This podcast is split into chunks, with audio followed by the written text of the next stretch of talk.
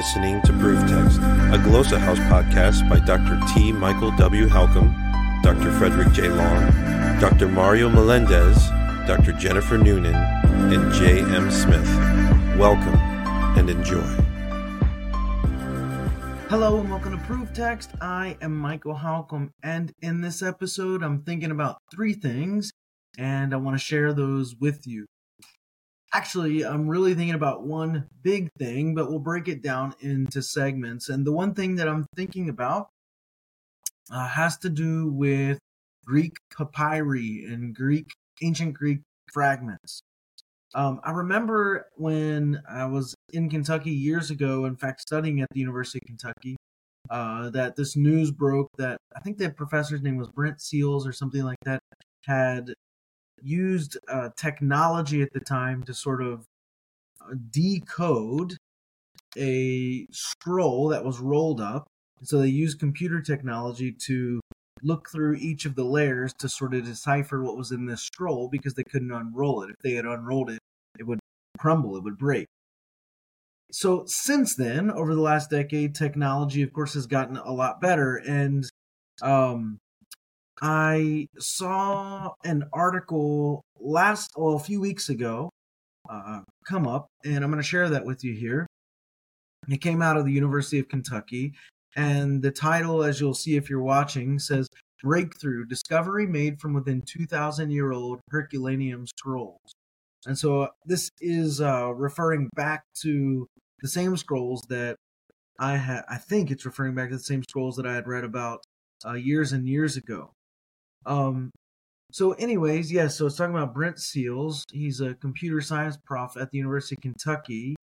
He hosted a conference and a live stream at the University of Kentucky uh, back in October, and they presented this breakthrough announcing that um, an entire word has been read from the still closed scrolls, right? So they got a word. So this is pretty interesting. And the Greek characters, for porphyros, meaning purple dye, um, porphyra, porphyra, uh, is the word that they were able to um, uncover. So this you know, I'm thinking about as I read this, I'm thinking about what kind of technology were they using to do this. Um, if you go back to uh, years ago, they were using X-ray images and all all kinds of things. But um, one of the technologies now now in use is uh, called DeepMind, and so um, DeepMind has this new AI model that helps decipher, date, and locate ancient inscriptions. It's pretty amazing. And uh, here's another article that I'm showing on the page right now. Um, this is by James Vincent, and it's at TheVerge.com.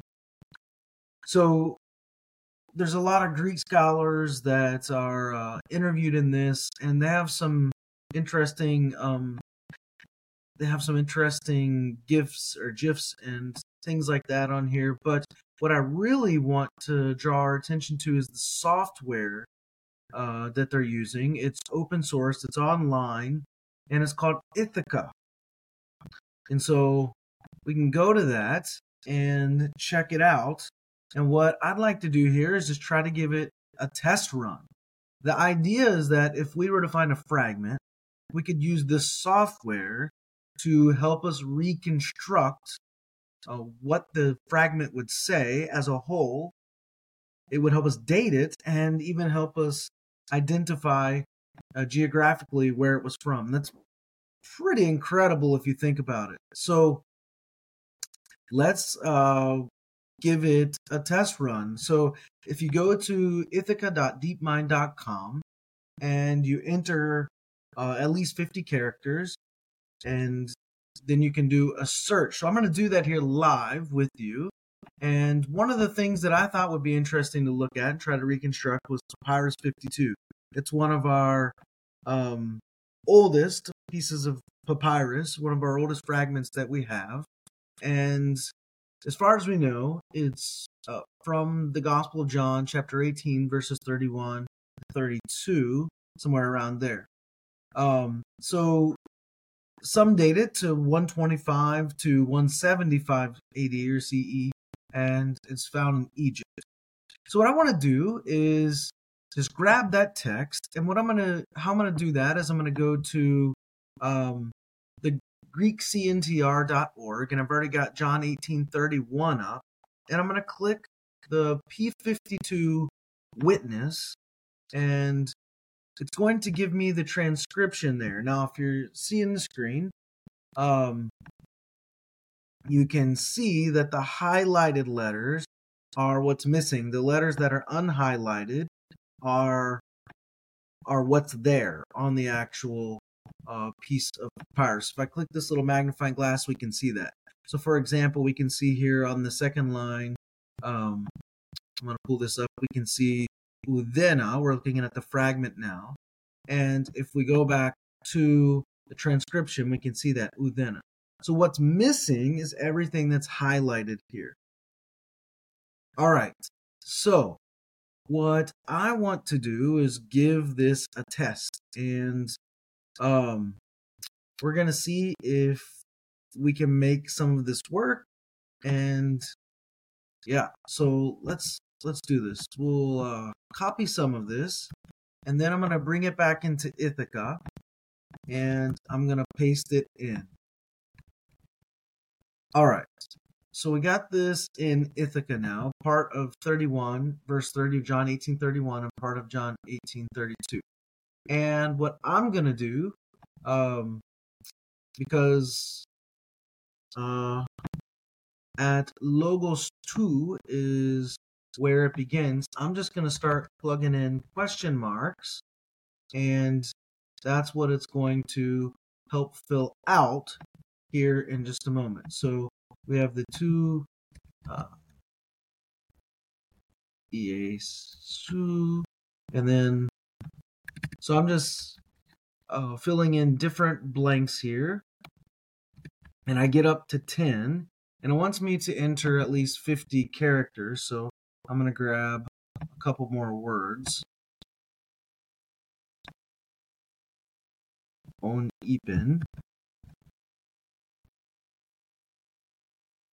Epin. Alright, let me paste this in. Alright, this is pretty amazing.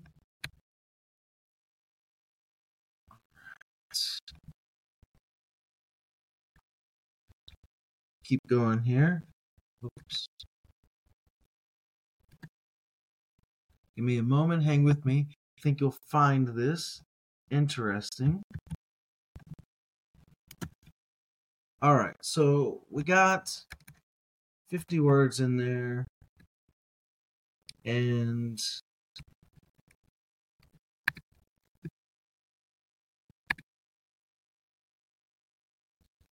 give me just a second. So this is more helpful if you're watching so you can see the magic happen. Um, we're going to have it try to reconstruct what we have here.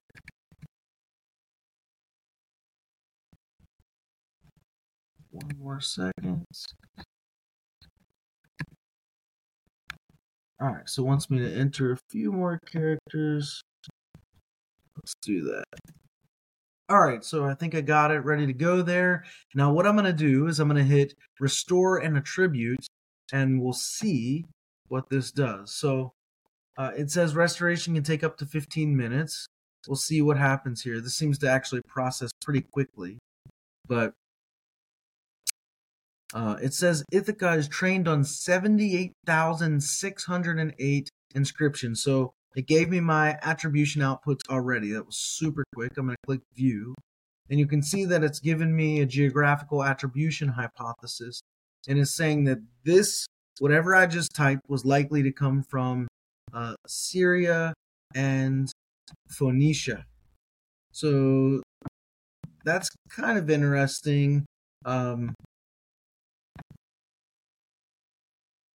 so it does give us a potential, uh, some potential stuff in Egypt um, as well, but the probability for Syria and Phoenicia is a little bit higher. So let's see uh, if still working here. All right, it's still going processing the restoration.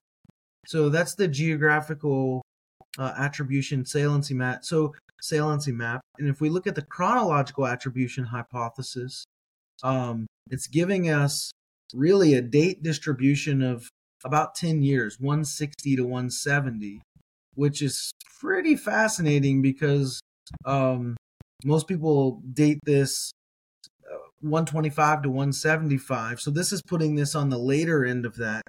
So it's saying that there's a high chance that this was written um, between 160 to 170. All right, my outputs are completed. We'll look at those in a minute.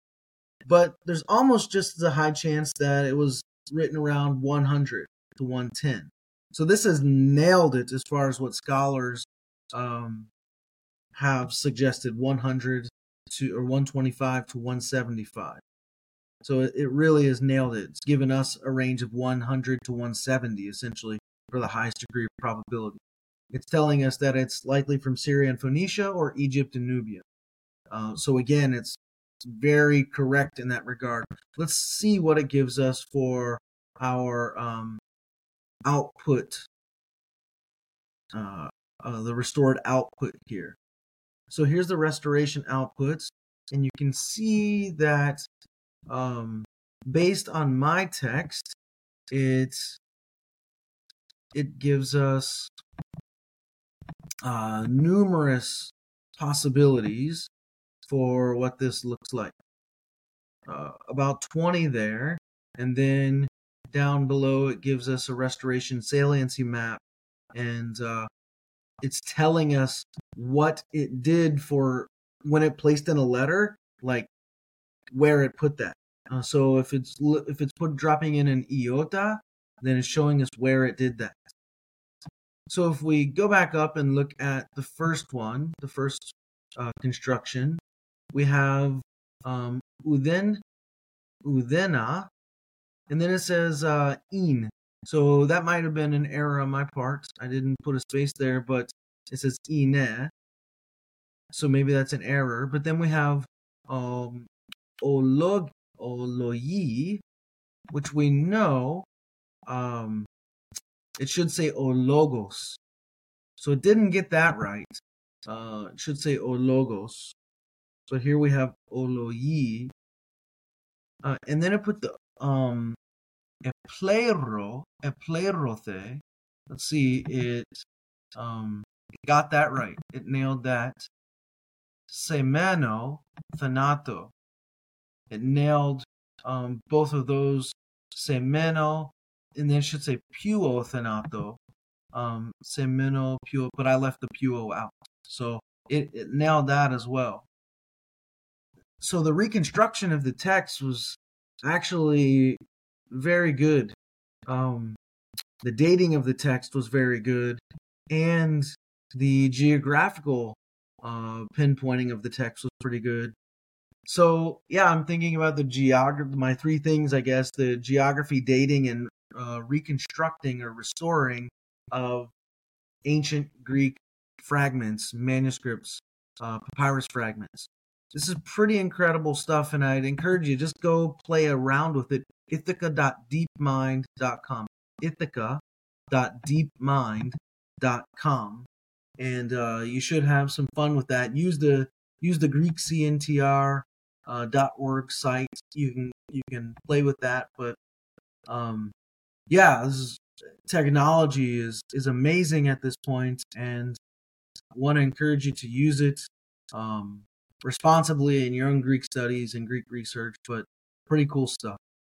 Maybe you'll be the next one to come up with some breakthrough. So I'm going to stop there for now and say I hope that helps.